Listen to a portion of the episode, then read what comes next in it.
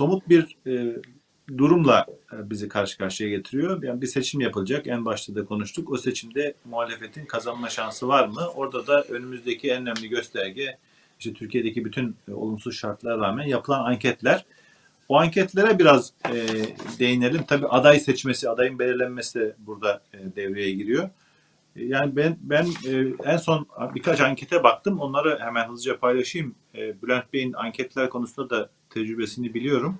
Ondan da e, yararlanmış olalım. Hem diğer Vedat Bey sizden ve Hocam'dan.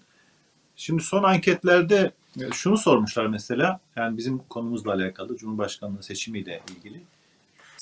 Seçim ikinci tura kalırsa hangi adayı desteklersiniz diye e, çok net anlaşılabilecek bir anket. Sağlığı, ne kadar güvenilirliği falan onları tabii ki her zaman soru işaretiyle bakmak e, gerekir diye düşünüyorum. Fakat bu son ankette yani birkaç bir, birkaç gün önce yayınlanmış e, yön eylemin yapmış olduğu bir araştırma. İkinci tura seçim kalırsa kimi desteklersiniz diye üç ismi karşılaştırmışlar Erdoğan'la. Burada çıkan sonuçlar şöyle. Erdoğan e, Mansur Yavaş karşısında 37'ye 55 kaybediyor. E, İmamoğlu'na karşı 41'e 49 kaybediyor. E, Kılıçdaroğlu'na karşı da 42'ye 43.3 gibi bir şeyle kaybediyor. Yani her durumda kaybediyor.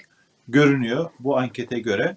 Fakat e, en yüksek şans birçok ankette olduğu gibi Mansur Yavaş'ta görünüyor. Fakat Mansur Yavaş da eğer muhalefetin adayı olursa HDP'nin e, önemli isimlerin yaptığı açıklamalar var. Biz e, o işte yokuz, desteklemeyiz diyorlar. Bu tablo içinde tabii diğer anketler de var elimde şu anda önümde. E, parti olarak e, kime desteklersiniz diye diye mesela en son e, Avrasya araştırmanın bir anketi var. Kararsızlar dağıtıldıktan sonra CHP 27, AKP 25 görünüyor. CHP şeyin önüne bile geçmiş görünüyor. Yani bir iki puanla. E, bütün bu tablodan e, ne sonuç çıkarılır e, Bülent Bey? Yani e, ne kadar şansı var e, muhalefetin 2023 Nisan'da mı yapılır, Haziran'da mı yapılır belli değil ama e, ve hangi adayla e, giderse en yüksek şanslı görünüyor. Siz ne diyorsunuz? Valla e, anketler konusunda onları teyit edebilecek bir e, veri elimde yok. Onun için konuşurken çok e, ihtiyatlı konuşmak zorunda kalıyoruz. E, çünkü o kadar e, yüksek bir şey var ki farklı e, hani bir birisinin e, beyaz dediğini öbürü siyah diyor neredeyse. Bu kadar farklı bir e, anket portföyü var karşımızda. E, hangisini baz alacağımızı ve hangisinin hangi örneklem evreninde hangi e, şey kullanarak, metotları kullanarak bu anketleri yaptığını e, çok iyi bilmek lazım. Background'una girerek belki konuşmak lazım ama buna rağmen bile çok farklı şeyler var. Önümüzde üç tane aday var. Kemal Kılıçdaroğlu e, çok kendisini ön plana çıkarıyor, görünüyor. Ekrem İmamoğlu ve Mansur Yavaş şu ana kadar hani bir sürpriz aday çıkmazsa şayet bu üç kişiden bir tanesi aday olacak gibi görünüyor. Şimdi muhalefet e, Mansur he, muhalefet adına öbür tarafta zaten Ekrem İmamoğlu var. E, Öztürk Yılmaz da adaylığını açıkladı filan yani onları artık saymıyoruz. Altılı masayı konuşuyoruz burada. Şimdi e, mesela HDP'nin belirli tavrı ben de başlarken söylemiştim. Hatta Meral Akşener'le ilgili eleştiriler bazında en fazla eleştirdiğim konunun olduğunu söylemiştim. Kesinlikle kimin cumhurbaşkanı olacağına HDP karar verecek. Bu yani Efe hocamın da söylediği gibi kesinlikle reddedilmesi mümkün olmayan bir gerçek, matematiksel bir gerçek olarak karşımızda duruyor. Nitekim işte İstanbul Büyükşehir Belediye Başkanı'na kim olacağını HDP'li seçmen, daha doğrusu Kürt seçmen diyelim buna. Çünkü hepsi HDP'li de değil aslında. Ama aynı zamanda Ankara Büyükşehir Belediye Başkanı'nın kim olacağına da Kürt seçmen karar verdi. Şimdi e, Mansur Yavaş'ın seçiminde Kürt seçmenin katkısı olmadığı e, demek mümkün değil. Peki Mansur Yavaş Cumhurbaşkanı aday olduğu zaman HDP'liler ya da e, Kürt seçmen Mansur Yavaş'a e, daha negatif bakar mı? Evet bir açıdan baktığınızda şey var. Yani MHP kökeninden gelmiş olması, daha milliyetçi bir adam olması ama son belki 15 yıllık siyasi hayatına baktığınızda neredeyse ideolojiden arınmış bir adam gibi görünüyor. Yani işte Beyşehir, Beyşehir değildi. Nerede? Bir, küçük ilçede büyük bir, iyi başarılı bir belediye başkanlığı yaptıktan sonra iki dönem Ankara Büyükşehir Belediye Başkanlığı'nı kazandı. Bir önceki dönemde kazandı aslında. Hatırlarsanız gitti Süleyman Soylu seçim kurulunu bastı ve e, oy şeylerini değiştirdi, sıralamalarını değiştirdi ve Mansur Yavaş'ın seçimden e, kazandığı seçimi elinden aldılar. Şimdi kesinlikle Kürt seçmen Türkiye'de en bilinçli seçmen, en e, iyi kararları verebilen seçmen, ideolojiden arınmış, e, gerçekten hem real politiği iyi yapıyor ama bir taraftan da pazarlığını da iyi yapıyor. Burası bunu kesinlikle e, kabul etmemiz lazım. İstanbul'da da Kürt seçmen ki şeylere bakıyoruz yani e, ilçe ilçe zaten nüfus dağılımı, demografik dağılım belli. Hangi ilçede hangi aday? Ankara için de aynı şey yaptığımızda e, aynı sonuç ortaya çıkıyor. Hangi ilçede hangi aday daha fazla oy almış? E, baktığımızda yani Kürt seçmenin tercihi açısından ben üç aday arasında çok büyük bir fark göremiyorum. Aslında bakarsanız bir Dersimli olması, bir Tuncelili olması Alevi kökeninden dolayı Kemal Kılıçdaroğlu'nun e, daha sempatik geliyor olması lazım Kürt seçmene. Ama anketlere baktığımızda Kemal Kılıçdaroğlu e, bu kadar yüksek çıkmıyor. Mansur Yavaş kadar yüksek çıkmıyor. Mesela Mansur Yavaş Metropol'ün önceki anketlerinde Erdoğan'a 15 puan fark kadar atabiliyordu. Şimdi işte yüzde galiba 6'lara 5'lere falan düşmüş durumda. Şimdi dediğim gibi yani anketler üzerine yorum yapmakta ben zorlanıyorum ama genel değerlendirme yaptığımızda bu üç adayın da e, şanslarının neredeyse en azından Kürt seçmeni nezdinde şanslarını eşit gibi görüyorum. Sadece aday bazlı, isim bazlı olarak konuşmak o zaman yanıltıcı oluyor. O adayın ortaya koyacağı performans ve e, o adayın e, vaat, edi, vaat ettiği ülke, vaat ettiği e, yönetim, bunu da tabii altılı masanın e, bileşenleri, o paydaşlar sizin de biraz önce dikkat çektiğiniz gibi belirliyorlar. Yani e, ortaya çıkacak aday aslında var olan bir projeyi, çizilmiş bir projeyi uygulayan bir müteahhit gibi görünecek. Bu algıyı da oluşturmaya çalışıyor altılı masa. E, tabii burada Erdoğan'ın e, Abdullah Öcalan faktörünü ne kadar devreye sokabileceğini ve bu faktörün ne kadar e, Kürt seçmenin nezdinde karşılık bulacağını da e, bilemiyoruz. Konuşmamız gereken şeylerden bir tanesi o. E, yerel Bey, seçimlerde... Teknik olarak yani üç isim bahsettiniz ya yani bu da herkesin konuştuğu Hı. zaten Kılıçdaroğlu, Yavaş ve e, İmamoğlu. Teknik olarak bunun bir tarihi yok mu? Ne zaman tam belli olması lazım? Yani seçim yaklaşıyor diyoruz. Seçim tarihi ilan edildikten sonra seçime 3 ay kala galiba bilmiyorum. Yani o bütün takvimleri YSK belirleyecek. Onun için de hani erken seçim yapılacaksa bir seçim kanunu çıkarılması lazım ve seçimin erken alınması gerekiyor. Meclis devreye girmesi lazım. Yoksa şu anda e, seçim tarihi 18 Haziran gibi görünüyor. E, şayet yani, bir seçim anket, kanunu çıkmazsa meclisten. Yani anketlere tam yani değerlendirme konusunda bazı alıp alamayacağımız tartışma olsa bile muhalefetin şansını yüksek görüyorsunuz değil mi? Yani seçimi seçimle iktidarı devreder mi tartışması başka. Ama yani muhalefetin şansı görünüyor.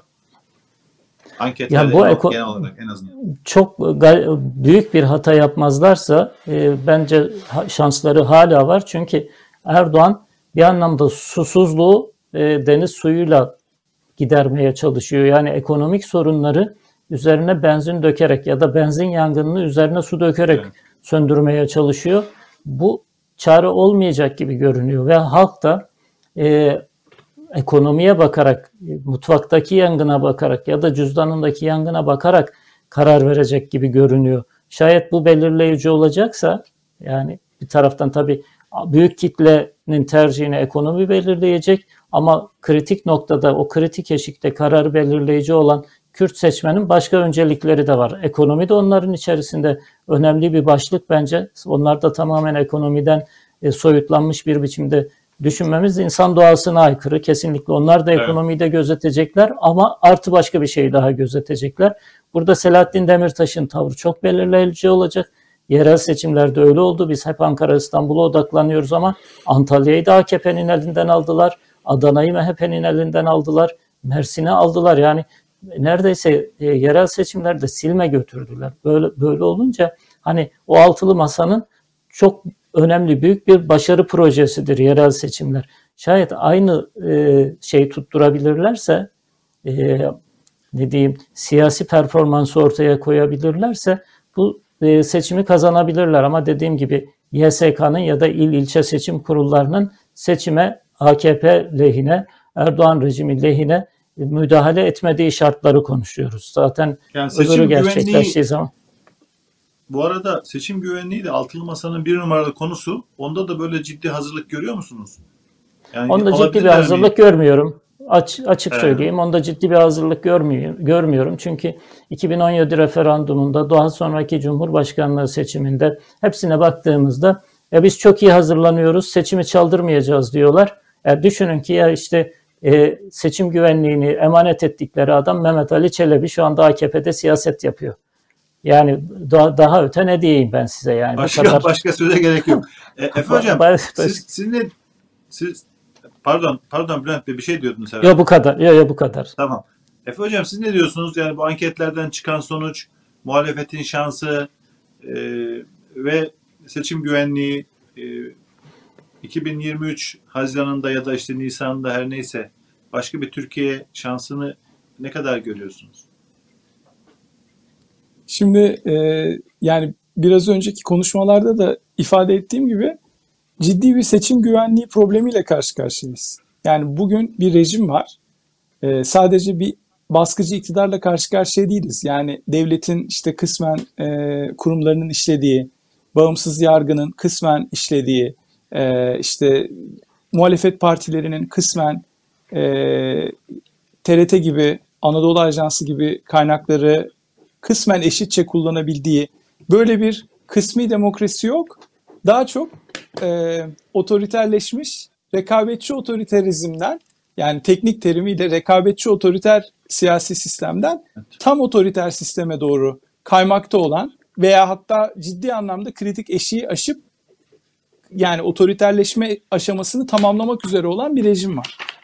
Ve bu rejimin az önce e, Bülent Bey'in de ifade ettiği gibi e, re- referandumda ve daha önceki Cumhurbaşkanlığı seçiminde ve akabinde e, yerel seçimlerde yaptıkları tırnak içindeki ma- marifetler de e, gayet ortada. Bunun dışında e, yerel seçimlerden sonra özellikle Kürtlerin yoğun yaşadığı coğrafyalarda belediye başkanlarına yaptıkları ortada. Yani yüzlerce yerel yönetimi bir gecede kayyum iradesiyle alıp görevden alıp hapishaneye tıktılar. Şimdi Maalesef. 10 tane 10 tane bakın Türkiye Cumhuriyeti'nin bir önceki Cumhurbaşkanlığı seçimlerinde aday olup e, üçüncü en yüksek oyu alan Selahattin Demirtaş bugün hapishanede. Çok uzun bir süredir hem de hapishanede. Ve bu adam HDP içerisinde çok ciddi ağırlığı, ağırlık sahibi olan bir adam. Yani bunlara baktığımız zaman seçim güvenliği konusunda olumlu konuşabilmek mümkün değil. Yani hani şey değil en iyimser, en optimist bakış açısıyla bile e, ortadaki tehlikeyi işaret etmemek büyük sorumsuzluk olur. Yani ben e, o anlamda kesinlikle Bülent Bey'e katılıyorum. Yani o da bu konuya işaret etti. E, dolayısıyla şimdi istatistiklere bakıyoruz. Mansur karşısında 37'ye 55, e, İmamoğlu karşısında 41'e 49, Kılıçdaroğlu karşısında da 42'ye 43 oranlarında kaybediyor Erdoğan dedik. E şimdi ama buna baktığınız zaman çok özür dilerim. Erdoğan sürekli 40 bandında oy alıyor yani. 40 bandı ya. Evet. Yani bu kadar bakın Türkiye'nin ekonomisi batmış. Yani şunu şunu söyleyeyim bakın. Erdoğan değil de Özal'dan bahsediyor olsaydık, Erdoğan değil de Demirel'den bahsediyor olsaydık, Erdoğan değil de Ahmet Necdet Sezer'den yani daha önceki cumhurbaşkanlarından bahsediyor olsaydık ve böyle bir sistem olsaydı o cumhurbaşkanları bu e, haleti ruhiye ve tablo içerisinde bu seçimlere iştirak ediyor olsaydı o zaman bu rakamlar çok anlamlı olurdu, önemli olurdu. Fakat bakın Erdoğan %40 civarında oy alması demek Erdoğan'ın böyle bir otoriteryen rejim içerisinde elindeki rejimsel enstrümanları kullanarak masa başında bu seçimleri alabilme ihtimalini gayet net bir şekilde veriyoruz Erdoğan'a.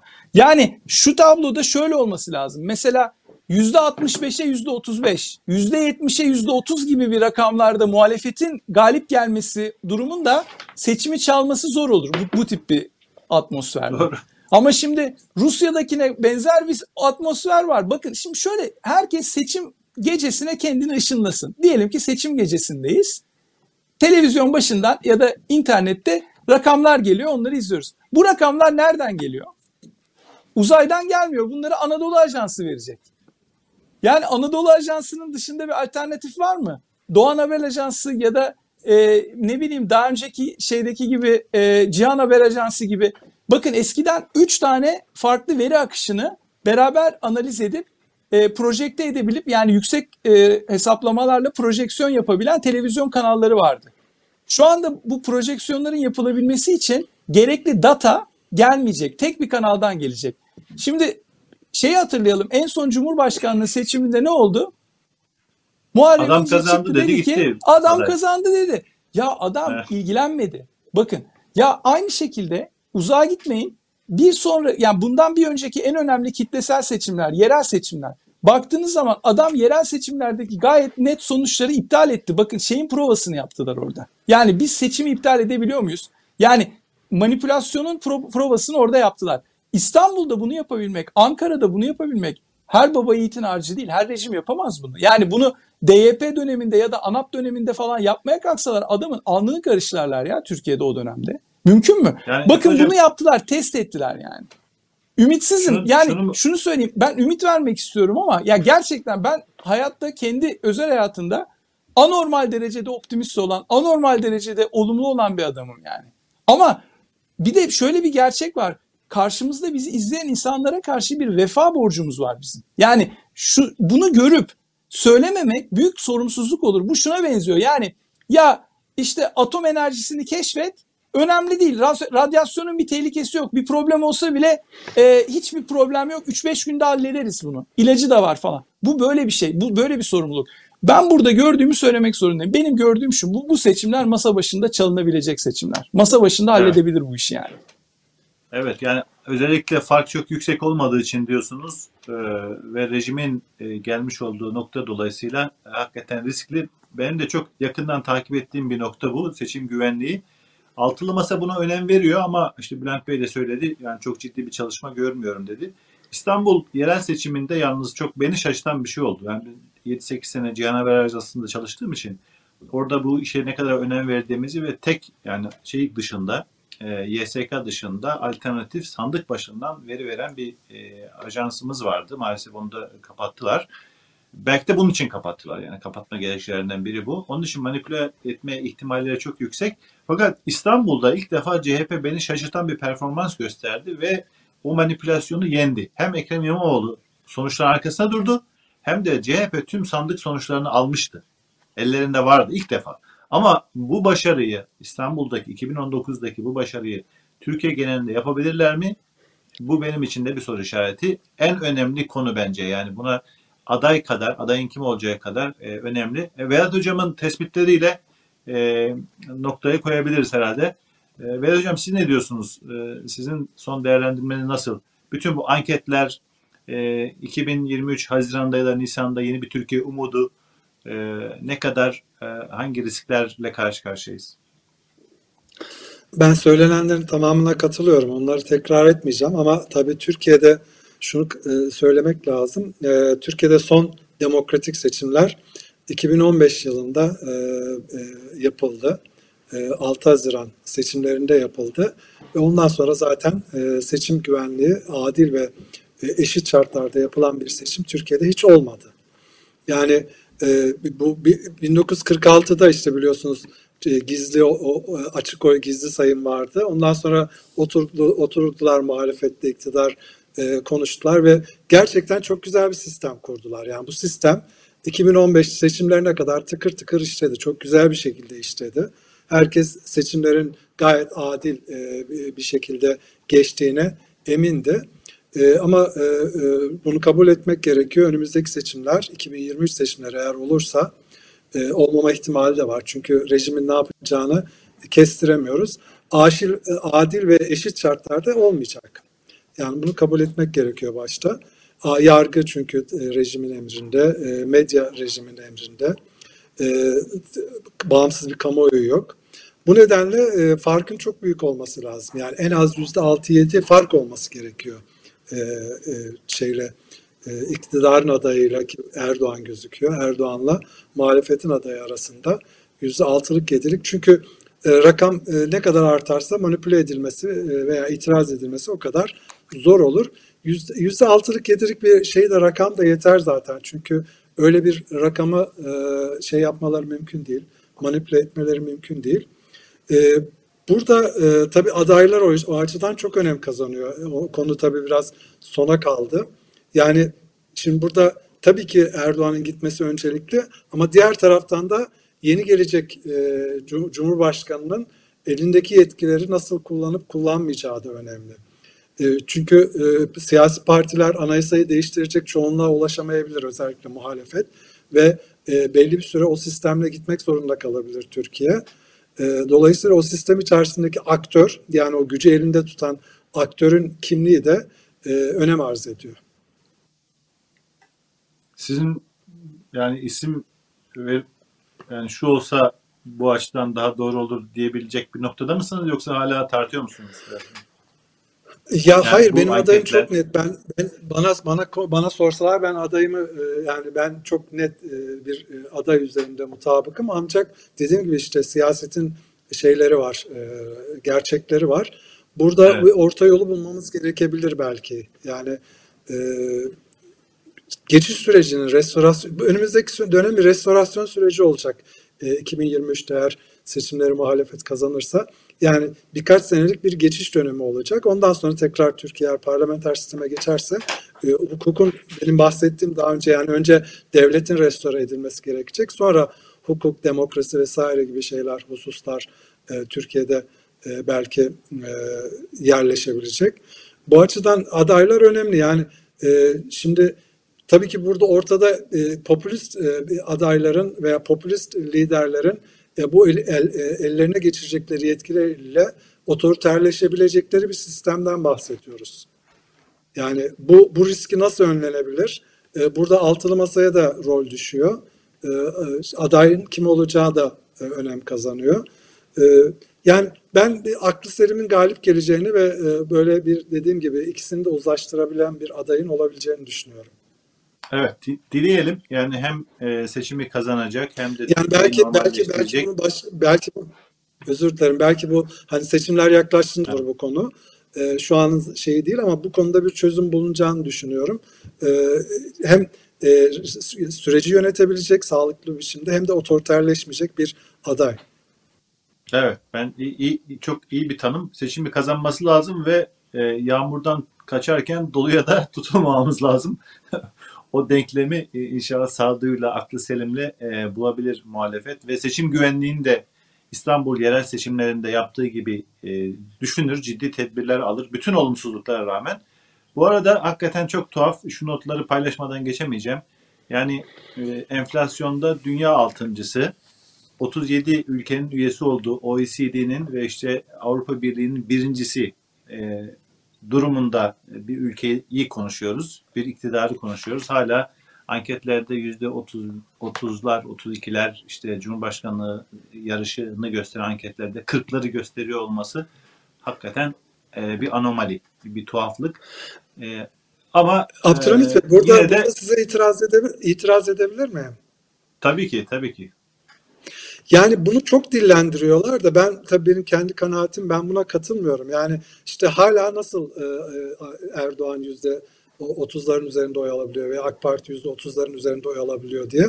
Türkiye ile aynı ligde olan devletlere baktığınızda rejimlere baktığınızda o ülkelerde o rejimler yüzde 60-70 oy alabiliyorlar. Yani Erdoğan'ın aslında yüzde 30'larda 30'larda olması başarısızlık aslında. Yani. Vedat Hocam bu iyiydi. Yüzde 70 almıyorsa sevinim diyorsunuz yani.